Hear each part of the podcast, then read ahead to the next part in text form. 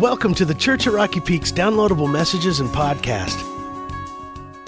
Well, again, welcome. And if you're here for the very first time, uh, we're so glad you're here. Every week, God's bringing more people to join us on this journey, and we're just excited about that. So, welcome. Uh, hope you feel at home. Inside of your program is a message note sheet. We're going to be going to our time of teaching. That's what we do every week. And so, you want to reach that in, uh, pull that out. That, that'll help you. And we're going to kick off this new series. So, if you guys are set, I'm ready to go. Y'all, y'all ready to go? All right. Amen. Let's pray. God, we're just thankful for what you're doing. We're excited the way you're transforming, what we're learning about how when we come to you, that you we enter into covenant, your spirit comes into our life, he begins to change us from the inside out. And as we, we listen and follow, we become transformed to become like you. And we're so excited for what you're doing in our lives, what you're teaching us. And today, God, as we move in this whole new territory of what does it look like to be like you and to, to become a person that just is, totally a giver, loves to give, loves to bless, loves to be used to extend your kingdom, love others well. Uh, we pray that you would really speak to us in power and, and, talk to us by name, and that you would begin to unpack for us what does it look like to be like you in this area of our life. And we pray this in your name. Amen. Well, today we are continuing this, our, our starting this brand new series called The Power to Give uh, Jesus and Generosity. And for those of you who are new, I want to welcome and just bring you up to speed. This, this series is really based on, uh, on a letter that was written from a man that we call the Apostle Paul to a church that he had started uh, in a major metropolitan seaport in southern Greece that was called the name, the name of the city was Corinth, and it's still there today. And so Paul had come in, he, he shared the, the message of Jesus. Very first time the message of Jesus had come to this major entrepreneur, uh, entrepreneurial town that many compare, many, many would uh, kind of say it's sort of like New York meets San Francisco meets Las Vegas. And so it's the first time the message of Jesus is shared, and so many people come to Christ. The church has started. Paul is is there for about a year and a half. But then, of course, he has to go on, start other churches. And so, as he leaves in the subsequent years, he's writing letters to them to mentor them. What does it look like to really follow Jesus?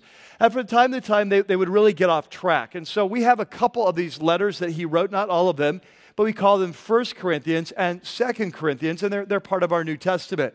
And so in this, the second Corinthians is what's going on is that there's some new teachers that have re- recently come to this church and they're introducing a new teaching, a different gospel, a different Jesus. They're undercutting Paul's authority. He's not a real apostle. Don't trust him, trust us. And so, so Paul's having to jump back in to help straighten this thing out and bring them back to Christ.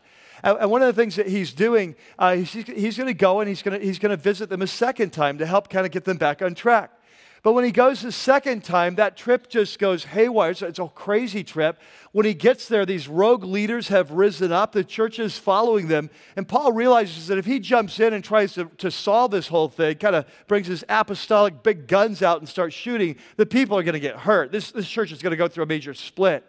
So instead of that, he pulls away, goes back to Ephesus where he started, and he writes them a very pointed, kind of a, a harsh, sort of a severe, painful, with tears letter, just calling them back to Jesus, back to the gospel, back to him as their spiritual leader.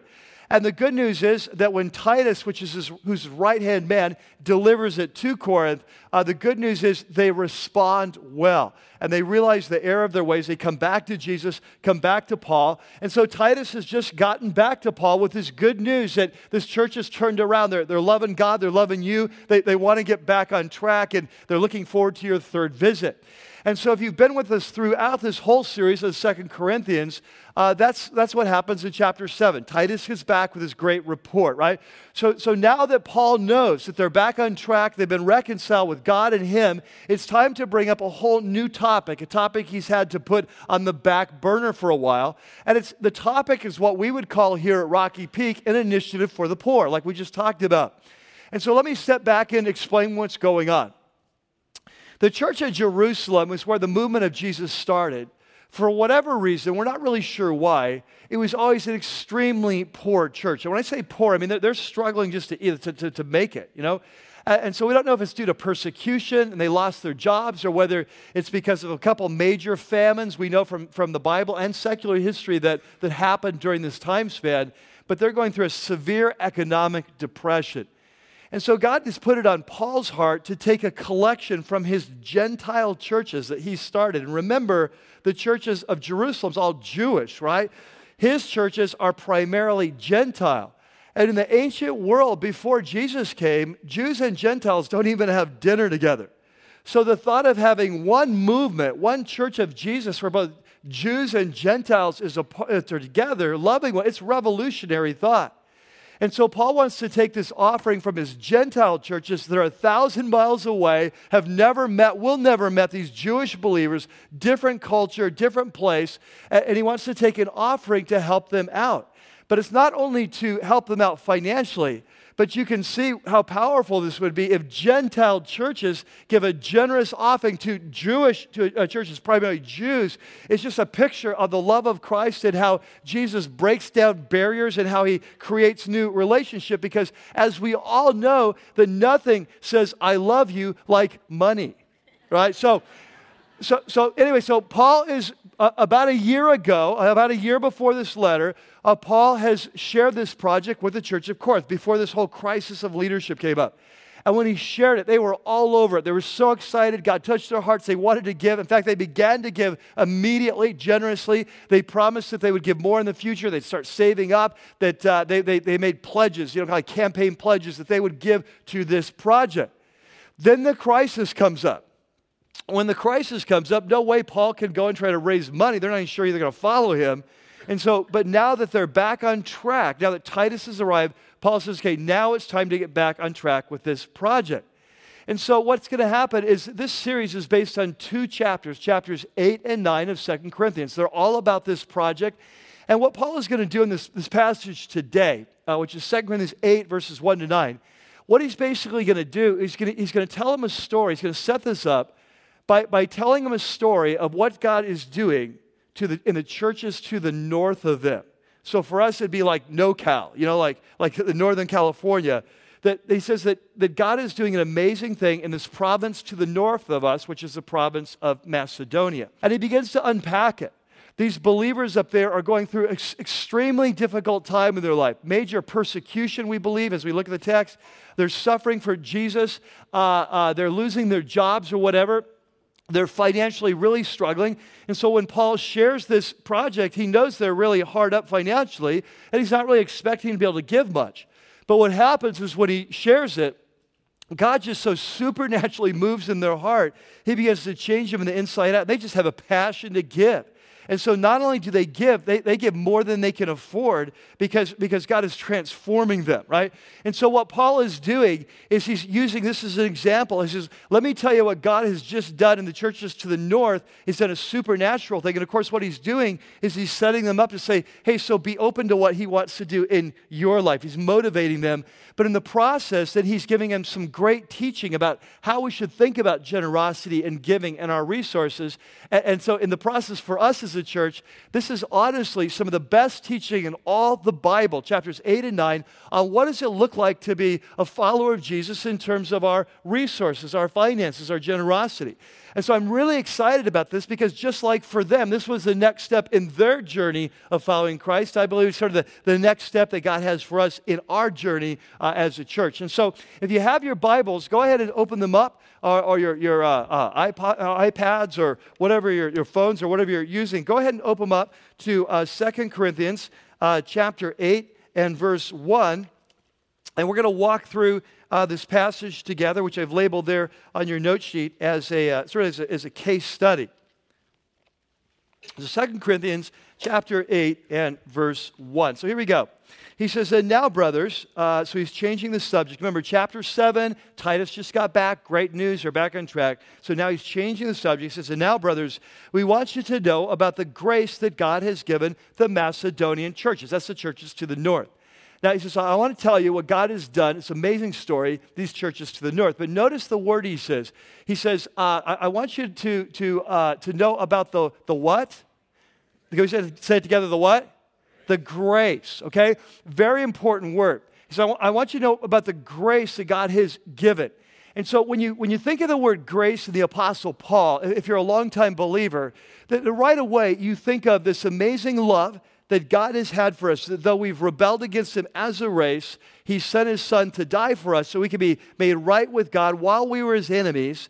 uh, and it's based not on our performance, but on His, right? So we think of that as amazing grace. We're saved by grace. And of course, that's true. That's how Paul normally uses the word. But he also uses the word in a wide variety of ways. In fact, in this chapter, these two chapters, Paul is going to use the Greek word grace or a form of it 10 times in, in two chapters. And often when he's talking about grace, he's not just talking about the grace that brought us to Christ, but he's talking about the grace that God releases in our life, which gives us the power to change, the power to follow, the, the, the, spiritual gifts that God gives, this grace he gives. So, so I often like to say that God graces us in several different ways. It's a supernatural move of God. And that's what he wants to tell them about. He says, I want you to, and we want you to know about the grace God has given in these churches to the north, the Macedonian churches. So here we go. Here's the story. So he says, out of their most severe trial, and so they're going through very hard times, probably persecution. Uh, he says they're overflowing what? What's the next word? Joy. Let's say it together. Overflowing what? Joy. Interesting. Overflowing joy. Uh, and their extreme what? Poverty welled up in rich what? Generosity. So, so look, so really, it's really, it's, it's, kind of, you never see this one coming. So Paul says, I come into town. They're going through severe hardship, probably being persecuted for Jesus, losing their jobs. Times are hard. They're, they're under severe poverty, extreme poverty. And yet when I share this, this, this project, it's just kind of blows me away because what's welling up is this extreme joy and this rich generosity. It's like you wouldn't expect it. It's like two and two equals four, but this time two and two is equal six. It's like it's totally blowing him away. And so he goes on in verse four, three, and he says, "For I testify, you know, I, I, I promise I take the witness stand, so help me God. I testify that they gave as much as they were able." And even beyond their ability. So God so moved in their hearts, they just they just wanted to give. I don't know if they're putting on their credit cards or what, but they're just kind of going beyond. And so entirely on their own. Catch that. Underline. Entirely on their own. Paul's not manipulating, he's not guilting them. It's just entirely on their own. They urgently catch, they pleaded with us for this privilege of sharing in this service, or in the Greek, the ministry to the saints. Now, now for those of you in Catholic background, uh, saints in the New Testament just means a Christ follower, someone who's come to Christ. It's, it's the normal word for a Christian. And so uh, in Greek, it means the holy ones, set apart ones, God set apart for God. And so he says, uh, they urgently pleaded with us for this privilege of sharing in this ministry to these believers. Okay, and so, so here they're poor, they're struggling, they're, they're being they're going through persecution, hard times, and yet, and yet God just moves their hearts supernaturally. They're just begging Paul that they, they want to be a part, and they, they see this as incredible privilege. And one of the things we're going to be seeing today is that before we come to Jesus, we often see, not always, but we often see generosity as sort of an obligation, it's sort of a duty, something we need to do. But what we're going to see today is that when God begins to get a hold of us and change us from the inside to be like Jesus, that giving no longer becomes a, a duty or an obligation, it becomes an incredible privilege because we begin to see that God is in this. God is using this. God is extending his kingdom. God is meeting the needs of the poor. God is, and, and that we, that God has invited us to be able to be part of this thing to do. You know, and, and you know how this is. Like, like for many of you, you have kids and you sacrifice for them. And most of the time you don't resent that, right? You, you, it's a privilege. It's because you love them. It's a privilege to do this. And so this is what God does in their hearts. For, for these believers, they never met over a thousand miles away, different culture. There's like, this is such a privilege. And so he says, verse 5 So they didn't do as we expected. In other words, they did more than we expected, but they gave themselves first to the Lord and then to us, this project, in keeping with God's will. And so they, they went through the process, and we're going to talk about this later on today. This, is this kind of two step process. First, they gave themselves to the Lord. Lord, we belong to you. And so, what do you want us to do? And then the second step is as God moved them to give, they said, okay, now we'll give to you, Paul. So it's kind of a two step giving process, and, and we'll, talk, we'll talk about that more later. And so in verse 6, he says, So we urge Titus, remember Titus is Paul's right hand uh, co worker. Uh, uh, uh, you know, he would be like one of the senior pastors here if I was sending off in a, in a mission. And so, so he says, so, so we urge Titus, since he had earlier made a beginning. Remember, he had just come back from Corinth. He, he had told them, he apparently had started talking about this, this offering again. He says, So we've urged Titus, since he had earlier made a beginning, that he would come back to you and bring also to completion this act of what? act of grace. Don't miss that uh, on your part. So God is gracing you, and now you're giving grace to others. And he says, so just as you excel in everything, in other words, says you're growing now, you're back on track, you're growing in all kinds of areas of your life. And he gives some examples. Just as you excel in everything, in your faith, in your speech, in your knowledge, in your spiritual insight, in your complete earnestness, your, you know, your passion for God, and in your love for us, because now they come back, Paul, we're so sorry. We've repented. We were so wrong. Please forgive us. We can't wait to see you. He says, since God is doing all that in your life, he says, see to it that you now excel in this what? This grace of what? Giving. So what he's saying is, God has worked in your life in so many amazing ways, and now it's time for you as a church to take this next step and follow Jesus in a new area, this grace of giving. And so Paul says, I'm not commanding you. Uh, you know, he's an apostle. He says, I'm not commanding you to do this, but, but I want to test the sincerity of your love by comparing it with the earnestness of others. And so he says, so, so here's, I, I said, Titus just got back. He's given me this incredible report. You're back on track, right? You're, you're loving God. You're, you want to love people. You love us. You're, you're growing again. I've got this amazing report. But now we're going to test it out and see if you're really serious. Because before, before this coup happened, before the rogue leaders, I shared with you this mission, this project, and you were all over it. You began to give generously. Uh, uh, you, you pledged your money. You're going to give more in the future. And so now you're claiming to be back on track. And so now it's time to see if you're really serious about that. So it's kind of a test to see if it's just words or, or you're really coming back to Christ in seriousness. And so and then he, says, and I'm, and I'm, going to test it by comparing it with the earnestness of others, like these, these churches to the north, right? That God, that God's, they're open to what God's doing, and you can see how God's moving so powerfully. So we're going to kind of compare your lives with their lives to see how sincere your repentance uh, really is. And then he says, for you know that the, you know the what? The grace. You know the grace of our Lord Jesus Christ, that though he was rich, yet for your sakes, he became poor so that you, through his poverty, might become rich. And so Jesus, of course, is the ultimate model. And we often miss this, don't we? That, that you know, we, we understand Jesus came and went to the cross, and we, we, we kind of were really focused in on that, the price he paid to, to die for us in our, our salvation. We get that. But what we often forget is the tremendous price that Jesus paid just to come into our planet, right? He's the creator of the universe. He lives in the greatest gated community uh, of the cosmos.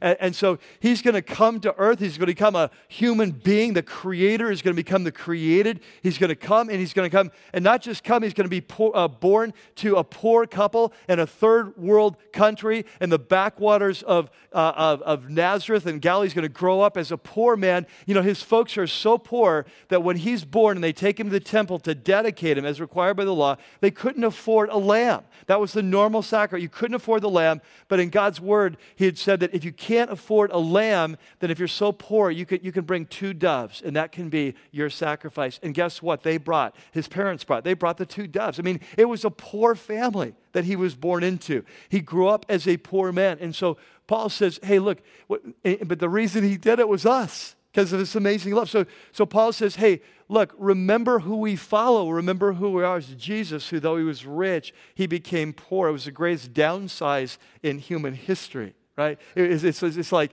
it's like, it's like uh, take, imagine you, you, you close down your house today or your apartment and you sell everything you own and you move to, to live in the slums of Calcutta. I kind of picture that. And now multiply that a lot. and you get a feel for the price that Jesus paid kind of financially, lifestyle.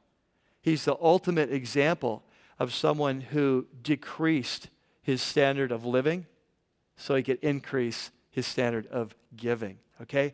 And so, so that's the passage that Paul lays out. He starts off. Uh, let me tell you about this church to the north, this amazing thing that God has done supernaturally in their lives uh, to change them from the inside out to be like Jesus. I'm sharing with, I want to teach you how to follow in their footsteps so you can experience this work of grace in your life and become like Christ, right? So there's the passage. Now, here's what I want to do. I absolutely love this passage there are four principles that stand out of it for us. What does it mean to be a follower of Jesus in the area of finances, generosity, giving? And so, there in your note sheet, you have a section called Generosity 101 The Grace of Giving. And so, let's jump in. The first one is that generosity is a gift. The first principle is that generosity is given.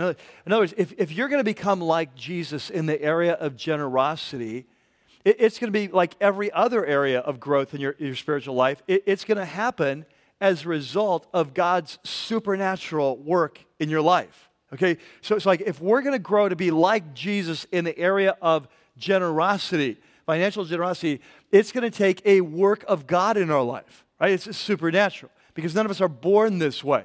The way we're born is we're going to hold on to everything we have. We're afraid to give things away. We won't have enough. There's a natural sense to build our identity through what we own, and, and, and money opens the door to certain uh, uh, privilege and power and so on. And so our natural instinct is to hold on. And so if we're going to become like Jesus, a joyful giver, it's going to require a supernatural work of God in our life, j- just like any other area. So, so th- catch this. Throughout Second Corinthians, we've been talking about this when a man or woman comes to, to, Christ, they enter into that triangle. Remember, they enter into covenant with God. The Holy Spirit comes in and he begins to transform us from the inside out. Remember, we talked about that? And, the, and that our job is just to, to follow, to listen to what he's saying and follow. And what Paul is, is teaching us is that when it comes to generosity, it's the exact same way. That we often think of giving or generosity as a different kind of transformation. But the reality is, if you're going to become like Jesus, this is going to take a supernatural work of God in your life.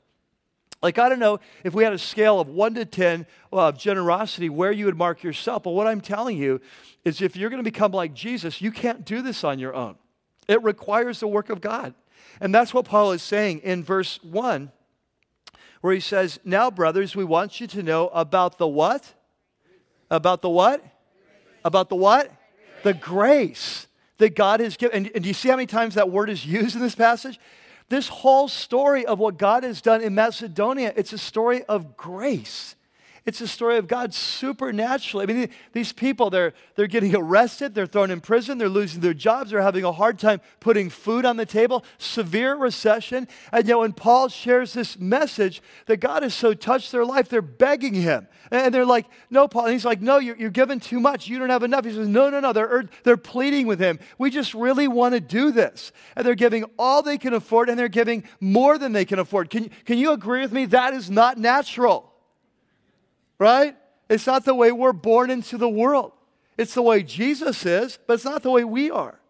And so, if we're going to grow in this area of generosity, it is a supernatural work of God. And that gives me great hope in my life because I'm not on my own to change myself. This is that Jesus will do this in me, right? Now, like every other uh, area of growth, as we've learned through this series, if we want to be transformed, we have to listen and follow, don't we? And so it's not automatic, like you're not just going to become a Christian automatically become a generous person because this is a step, these steps along the way where God says, okay, now take this step or do this or give to that or, or this is how much give here or what. And as we listen and follow and we surrender to Him, then, then we're transformed, all right? But He's in charge of it. We're not in charge of it. He's the leader. We're just the cooperator, right? And He changes us. Okay, so number one, that the give, uh, generosity is a gift. And number two is uh, generosity is a test. And I got to warn you, uh, there's going to be some heavy hitting probably in this point uh, based on the first two messages. I, am going to come on fairly strong. Well, we'll see what happens. But um, uh, I, I want to tell you something, uh, remind you of something as your pastor. My job, at least this is how I understand my job, and when I'm up here teaching, my, my job is to bring you the truth of Jesus. Because it's the truth that will set you free. And my goal for your life, my goal for my life, is that we would become passionate Christ followers, that we would, we would love Him with all of our heart, our mind, and soul. And, and so I'm, I'm committed to always delivering the truth to you because I believe it's the truth that will set you free and transform you and really set passion. And so there are sometimes as your pastor, I have to share tough things. I have to share hard things. But, but I share them because I do love you deeply and I want to see that transformation come. And so we, we we enter into this point. I'm just telling you, if I lose control, it's because I love you. All right. So, so here we go. No, number two, the second thing we learn about this passage is that generosity is a test. Uh, it is a test of whether we're serious about following Jesus or not. And this point flows out of chapter 8 and verse 8, where Paul says, I'm not commanding you, but I want to what?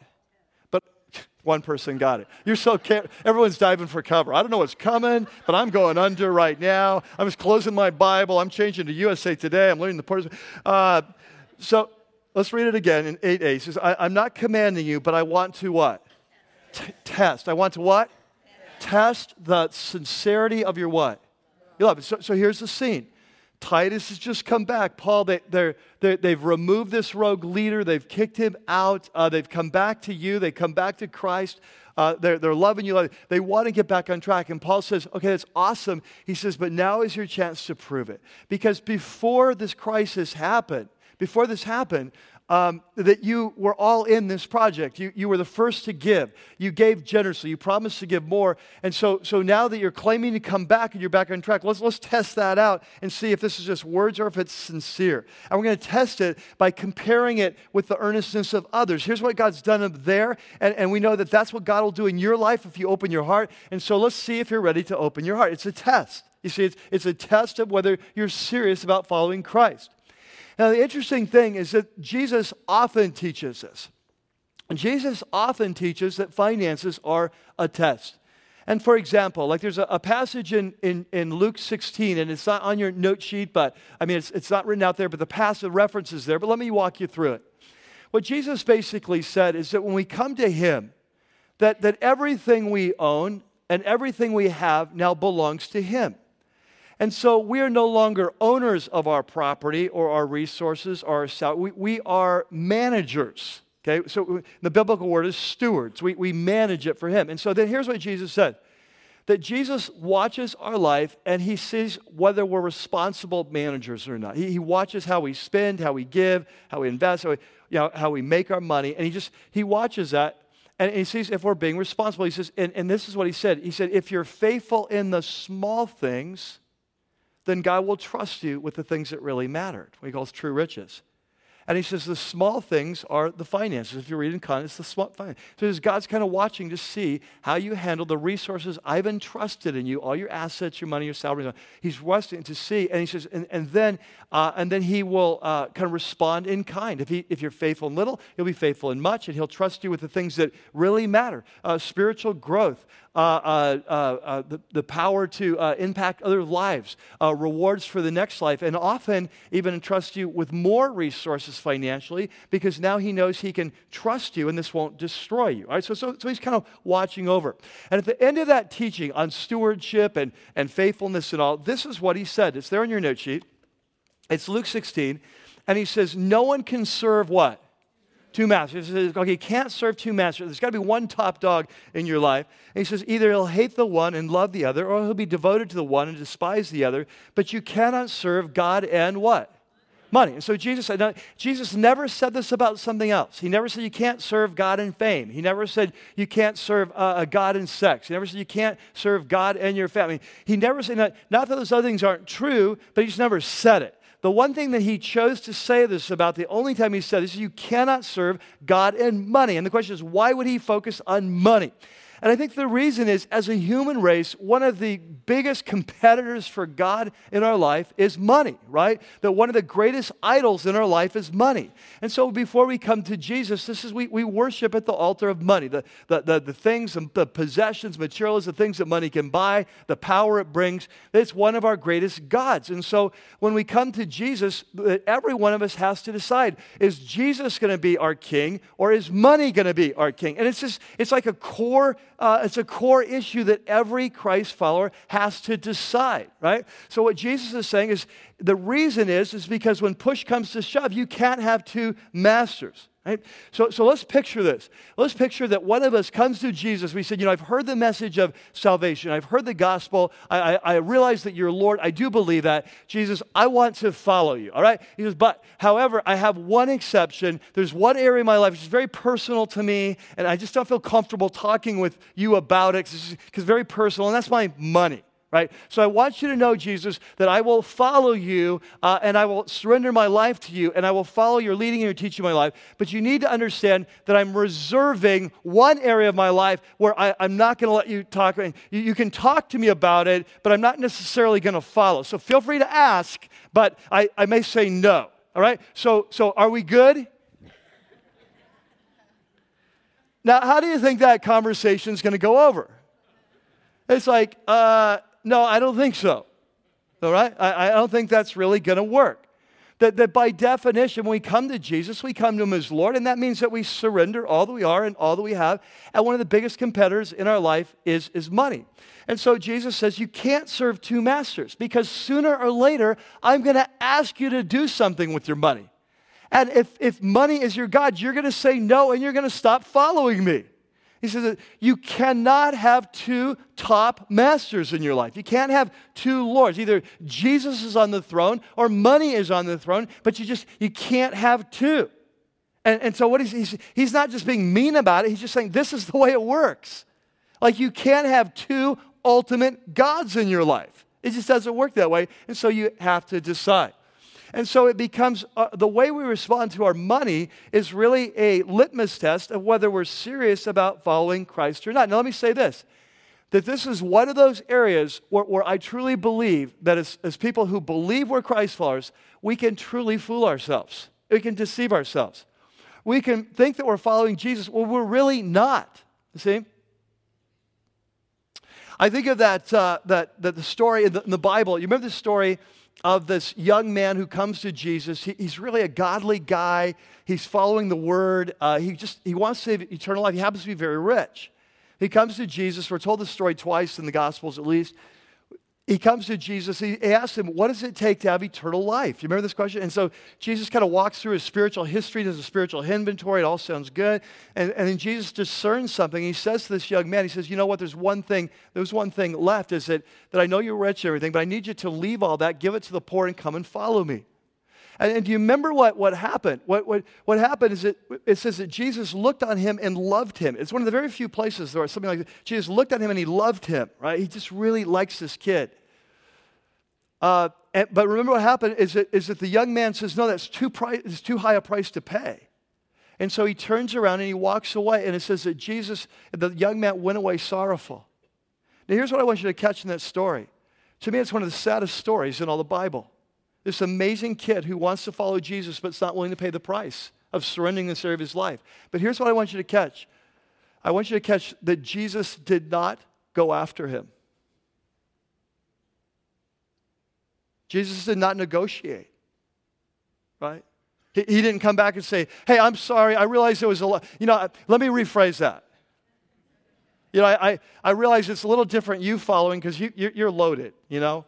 These other people following, they're kind of losers. They don't have anything going, you know, but man, you, you've got the corporation, you've got the money in the bank, you, you've got millions, you got this estate fund from your dad, and man, I realize it's, it's a little harder for you to give up everything than these other, the other guys because they just are broke, you know? And it's like, what do they got anyway? I'm all I got. well, they got a boat, got some nets, you know, whatever, some fish, you know, no big price to pay, you know. But for you, I realize, you know, Fortune 500, you know. So, hey, let's, let's negotiate. Let's, hey, would you give me like half? Would you give me half to the poor? Just half. Can, can you do that? Can you go that far? This never happens, right? And, and it never happens because money is a heart issue. It doesn't matter how much we, it's about, does he have a heart, right? And so, Jesus doesn't negotiate in this issue. Can, can I tell you something, men and women? Let me tell you something. We, we come in and we sing songs like today, and we, we say, I'm yours, I'm yours, right? We sing that song over and over, I'm yours. And we sing that song, and the question is, is that true? Is that true in your life? Or, or is that a lie? And are you coming to church and you're, you're singing songs that, Jesus, I'm yours, and it's a flat out lie. And can I tell you, if it's a lie, it's offensive to God.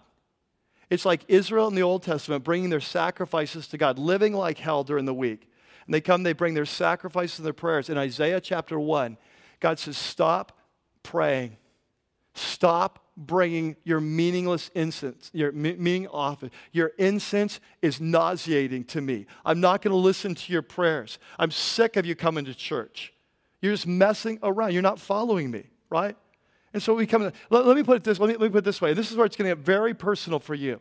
And just remember that no one else knows what you're thinking, right? I'm not asking for a show of hands. But let me ask you something, and this is a hard question.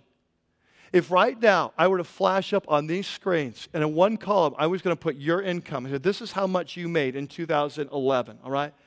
And in the right column, we're going to put down how much you gave whether it's to this ministry, whether it's to a parachurch ministry, whether it's gifts to the poor, it's giving to people in your life group to help them out, whether it's giving to a community project, you think that, and we're going to put in the right column, this is how much you gave, right? And, and we, we put it up there for you, your numbers, we put it up there. Here's the question was, was would there be enough evidence on that screen to convict you of being a follower of Jesus? Or would you be deeply ashamed as we say, I'm a follower of Jesus, I, I claim to be a follower, and that is clearly not reflected in what I'm giving. You know, earlier this year, we did a series called The Simple Life and putting first things first. It was a series all about priorities. Probably many of you are here, a lot of you are here. And, and you remember in there, we, we talked about that. We learned this principle. If we want to put the first things first, we have to what? Put the first things first. And we said there was two places to look right away to see what the priorities in your life. You remember what those places were? Your yeah, calendar and your checkbook, right? And, and so, so we come into a place like this and we sing songs God, you're amazing. You're, you're all I need. Uh, I, am yours. And the question is that, is that true in your life? Would you, or are you absolutely fooling yourself? That you're more like that rich, rich young man who came, you're going to church, you're reading the Bible, you're, you're, you're Jesus, I want to follow you. But in this area, you've never surrendered all that you are and all that you have to Him. And, and you're just, you're flat out playing games. And if Jesus were here, He would send you away sorrowfully with tears in his eyes. He he said, You know, you don't get it. This is what I need. This is what I need if you're going to follow me, right? So, so our finances become a test of whether we're serious about following God or not. And, and catch this, I'm not talking amounts here. I'm not talking amounts, right? I'm talking about your heart. I'm talking about your heart. That's where it starts. The amounts are between you and God. I'm talking about your heart. Now, number three. The, the, third, um, the third principle that jumps out, and I love this principle, is that generosity is a process. And what I mean by this is in this, in this passage, Paul kind of spells out this amazing, beautiful process. It's a tremendous paradigm for us as followers to, to, to approach our giving. Because if you're sitting here, you're a follower of Jesus, that, that you have so many people are coming your way, right? You, you have a church to support, right? Right here, right? You've got a parachurch ministries. You may have uh, people that have come, missionaries that approach you. You, you have uh, opportunities in your life group. There's opportunities to give to the poor. There's all initiatives. There's all these different opportunities. We have limited resources. So we always have to decide, God, okay, well, okay, I give all I am to you, but how much do you want me to give and where, right? Just practically, we need some help. And so uh, Paul gives us some great, a great paradigm, and I love his paradigm. And it comes in verse 5. And he says, They did not do as we expected. In other words, they were more generous than he expected. But they gave themselves first to, the, to whom? The Lord. Let's say it again. They gave themselves first to whom? To the Lord. So it's the first step of generosity, of giving, is to give ourselves to, to the Lord. Now, now let me let me uh, let me illustrate. So, so we're going to do is gonna say all that we are, all we have. So let, me, let me illustrate this from my, my own life. Just kind of kind of model this out. So a lot of you know that, that I have a motorcycle, right? And I love my motor. I, I, started riding motorcycles when I was young, and then I backslid and I sold them. And, uh, and so, uh, so for many years, then I was kind of away from Jesus. And, and then, you know, but a few years ago, he got, got like, repented, and, and I bought a Harley, right? So, so, so I have this, this black Harley that's it's just, it's just incredible. I mean, it's just in my garage. I got the black, I got the chrome on it. I mean, I work out in my garage. There's times when I just sit and look at my Harley.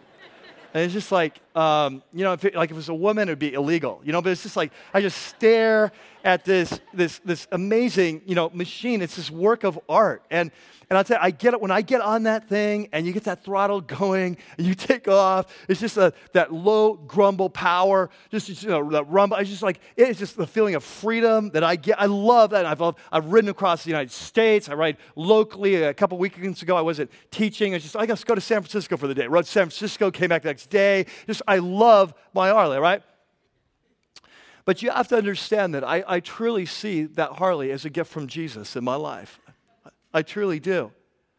And, and I understand this that there may come a day where Jesus comes and says, I need that Harley. I need you to sell that Harley because I need to use that money over here. And, and can, you, can I tell you something? That, that the moment he asks, the answer is going to be, Yes, sir. And is there anything else you need? You need my house? I want to sell my house? I want to sell my car? You want to sell my wife? I'm just kidding. so, sorry, Lynn. Sorry. Uh, just kidding. Get carried away there. Uh,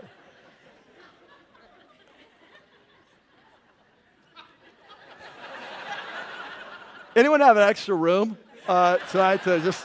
I could ride my Harley over and just kind of park it there, and you can see how amazing it is. And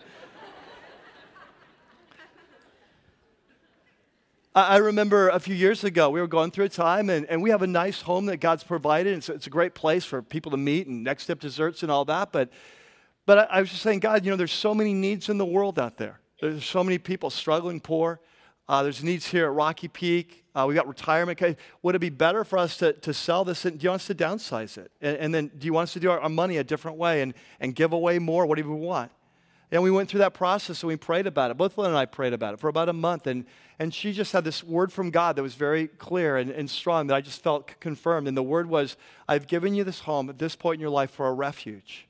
And, and it totally is. Our home is a refuge for us right now. And, and this is a, a high demand job. And to have a place, it's, gonna, it's, just, it's a gift. It's a gift from God, right? And so, so we asked and he gave. But I want you to understand that that house belongs to the Lord. If he said yes, downsize, it's like, great. Where do you want me to go? Apartment? Where do you want me to go? You know, what, what, what do you want me to do? Sell, rent? What? You see, that for, as believers, all that we own and all that we have belong to, to Jesus. And it's always the first step to remind ourselves. And so, whenever there's a, a giving opportunity, there's, there's a project, there's a thing, the first step is we, we, we go before the Lord and we get down on our knee where we started this journey, where we started this journey with you. We say, Jesus, I, I just want you to know that, that I once again, I'm here to give myself to you. I, this, that Paul has this amazing project, this poor in Jerusalem. It sounds really legit, sounds awesome. But my first step is I'm going to give myself to you. All I own is you. I'm a manager. I'm a steward. I, it's not mine. I, uh, so what do you want me to do? First step, give ourselves to the Lord. The second step then is to give as He directs us. And that's what happened in this situation. You look at 8 5. He says, They did not do as we expected. They gave themselves first to the Lord and then to us in keeping with what? God's will. And so what happened is, is they're praying, God is just moving on their heart and He's just putting this desire and giving them direction. Yes, give and give sacrificially. And so they gave all that they could afford and even more than they can afford. And this is such a beautiful paradigm for us, is that, is that as we approach giving, that we give ourselves first to the Lord, God, and then you tell me, God, what, what do you want me to give, how much to give, whom to give? Here I am, all it is belong. Does that make sense? And I tell you, there's such a freedom to this. There's such a freedom when we surrender uh, our, our finances to Him. We just kind of move into a whole new level of relationship with Him. Now, number four, uh, the fourth principle is that Jesus is the model. And of course, we talked about this earlier. Jesus is the ultimate model. But many times we don't, give, we don't understand that Jesus is a giver. It's who he is. It's his great joy to give. Like he didn't come to earth reluctantly. He, he didn't like have, you know, tears in his eyes as he, you know, locked the door in heaven and like, okay, here I go. You know, it's like he came with joy right? Because he, he loves us deeply. We're going to see later in this series that God the Father is, is, is a model, that, that he gave his best, right? This is, who, this is who God is. God is a giver. And so, catch this his vision for your life is to change you completely. That you would be like him, and it would be your greatest joy to give and to be used of God to do things that matter forever that, that change things forever. And, and so, so Jesus, you know, one of the things we're told about him is in Acts chapter 20, we're told that one of the things that Jesus taught he, it was, was that it's better to give than to receive. And so on your note sheet. And, and you know, um, when I was a kid, I hated that verse, right? Because my dad was always like, kind of bring it out at Christmas time, you know? Like as you're thinking, you're making your list, You know, just remember, it's better to give than receive. It's like, shut up. You know, it's like, like, like, I, I gotta want to hear that. You know, it's just like, yeah, whatever. It's just one more thing when you're a kid, like, yeah, God, whatever. And so, uh, and so like, no, it's not. It's better to receive, right? Bring it on. Fill out my list, you know? You do the giving for you. Hey, it's better to give. You do that part. I'll do the receiving part. And we'll both be happy, right? And so that's how we're born into the world. Like, like when you have little kids, you don't have to teach them to receive, you have to teach them to share, right? Like, you have any little kids that they're around, they're just giving everything away? Like as you get up, your teenager comes to you, hey, mom, that's amazing. I can't believe that you, you bought me my own uh, iPad for Christmas. It's such a generous gift. But mom, my, my heart is breaking for you. I've been noticing you don't have enough dresses, right? You haven't gone out to lunch. You're making too much sacrifice. Mom, I want, can we take this back and give the money to you? That would give me greater joy, right? How many of you have kids like that? Right? Because we're not born into the world as givers we're born into the world as takers, right? What's in it for me? And what Jesus wants to do in our life is totally transform us from the inside out, that we are givers.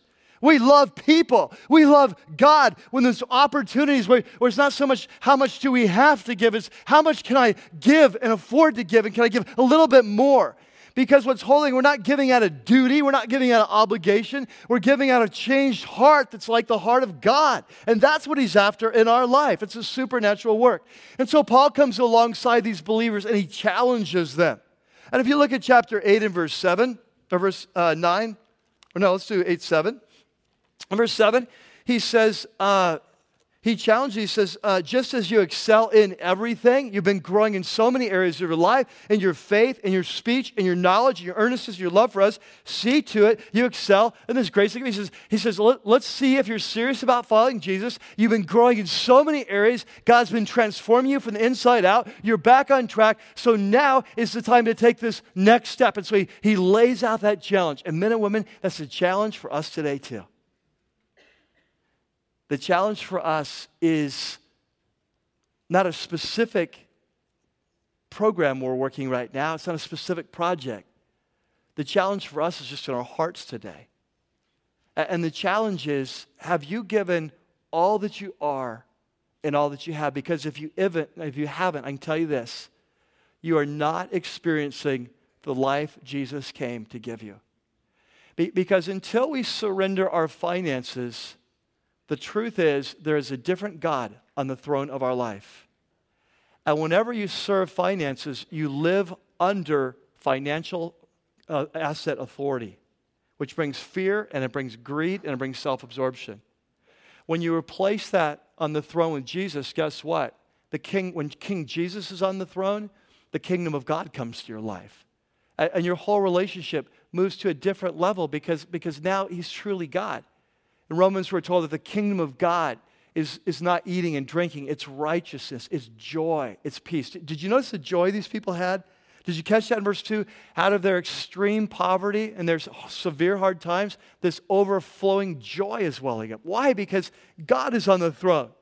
And even in the midst of these hard times, financially, persecution, there is joy in their life. It's welling up, right? Because, because Jesus is on the throne. And, and, so when we take that step, our life goes to a whole new level. The power of God's released, and God begins to entrust true spiritual riches. And we begin to experience the life He has. And can I tell you this? We'll talk about this more in this series. Often, that even, even comes with financial blessings, right? Be, because as long as finances are on the throne, as long as it's the idol, God dare not bless us because we'll just worship it more and become more under the power. We'll become more greedy. But once we surrender, that God often begins to bless more because now we're under His authority and He can trust us. He can trust us that it won't become a God, and He can trust us that when He needs that money, He can use it. He, he's been given authority. And so it's an incredible challenge that we would become like Christ. And, and it's a challenge that I bring to you today. Are you a follower of Jesus? You say yes, then my next question is Have you surrendered your finances? And if you say no, then I say, How in the world do you claim to be a follower of Jesus when he said so clearly it is impossible to follow God and money? Amen? Amen. Let's pray.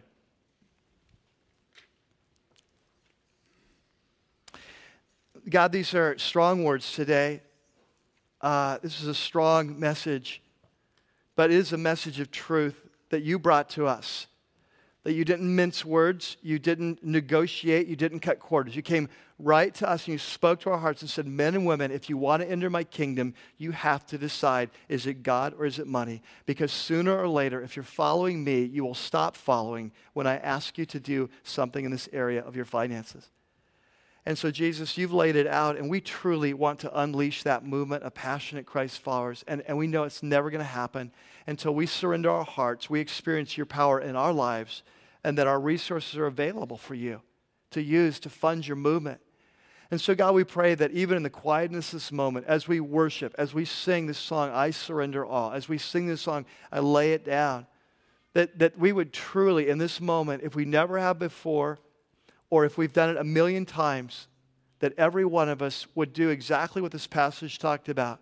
We would give ourselves afresh to you. All I have, all I belong. Is there anything you want to talk to me about in the way I make my money, in the way I spend my money, in the way I give my money, in the way I save my money, in the way I invest my money? Jesus, there's anything you want to say, and that today we would submit and listen and, and as we surrender, we would move into life with you and you would change us from the inside out. And so that's our prayer, God. And as we come today, as we bring our offerings, which are truly a sign of our love and affection for you, the sincerity of our love, we pray that you would use them to extend your movement, that hundreds and thousands of people would be able to come to Christ because we are here today loving you well and surrendering our life in the area of finances. We pray this in Christ's name. Amen.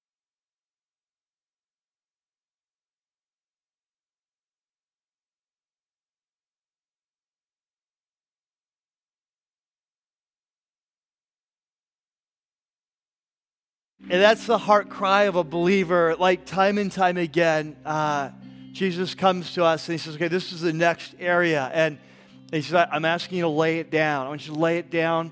If you lay it down, I will rise up. But I need you to lay it down. And so that's what's happening with the Corinthians.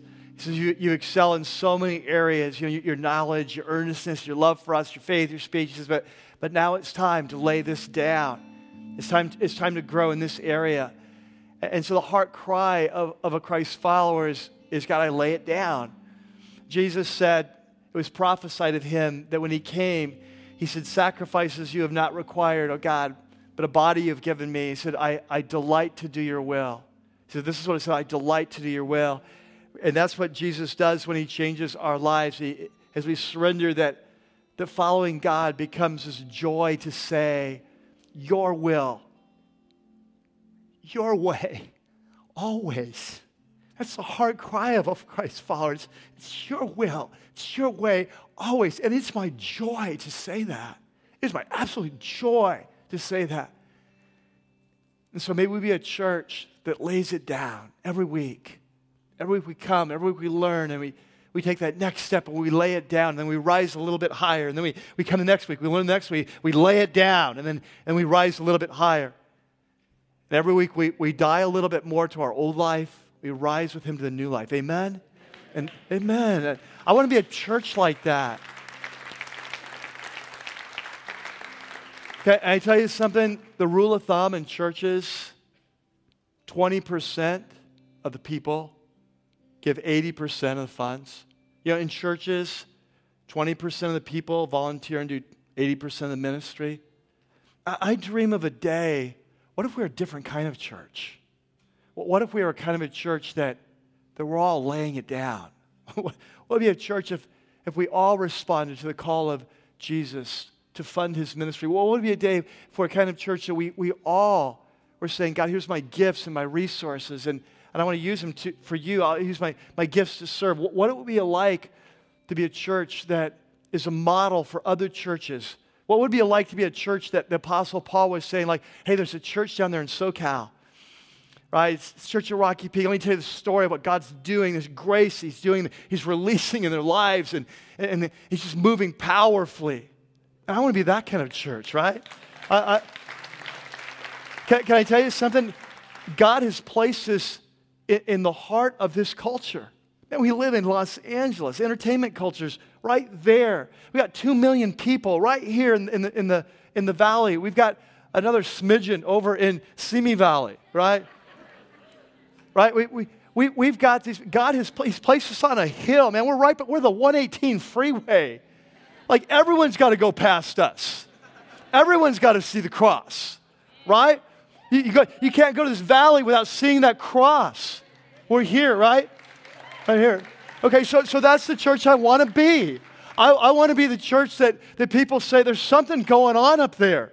But I'm hearing stories about what's going Lives are being changed. People are being coming to Christ. Marriages are being healed. Addictions are being freed.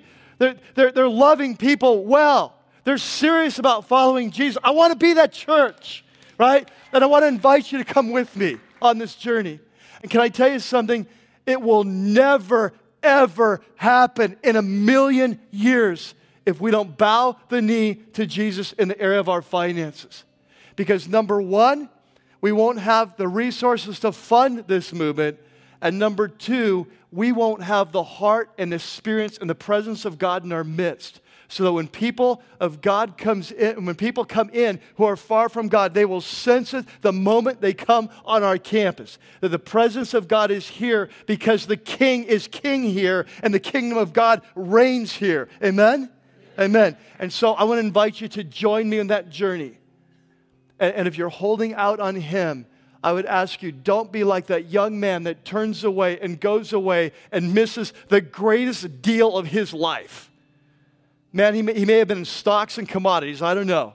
But on that day, he missed the greatest opportunity of his life to become a follower of Jesus. I don't want to be a church of those kind of people, do you? I don't want to be that. No, we want to be a church of people that say, Yes, Lord, your will, your way, always. And it is my joy to say that. Amen? Amen. Amen. All right next week, continue this journey. Great teaching as he continues chapter after chapter. Amazing teaching. We're going to get some more specifics on what it looks like to, to follow God in this area of, of giving, spontaneous giving, uh, uh, systematic giving, what, what the word says about that, what Paul says in these chapters. It's a great, great time. If you have to be on vacation, be sure to podcast it because uh, it's happening here and you don't want to miss it. Amen?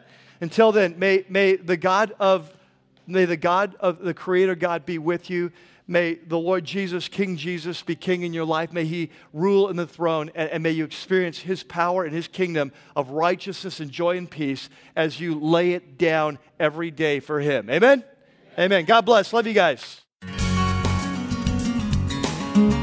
Well, that's going to do it for this week's message. We hope you've enjoyed it as much as we have putting it together.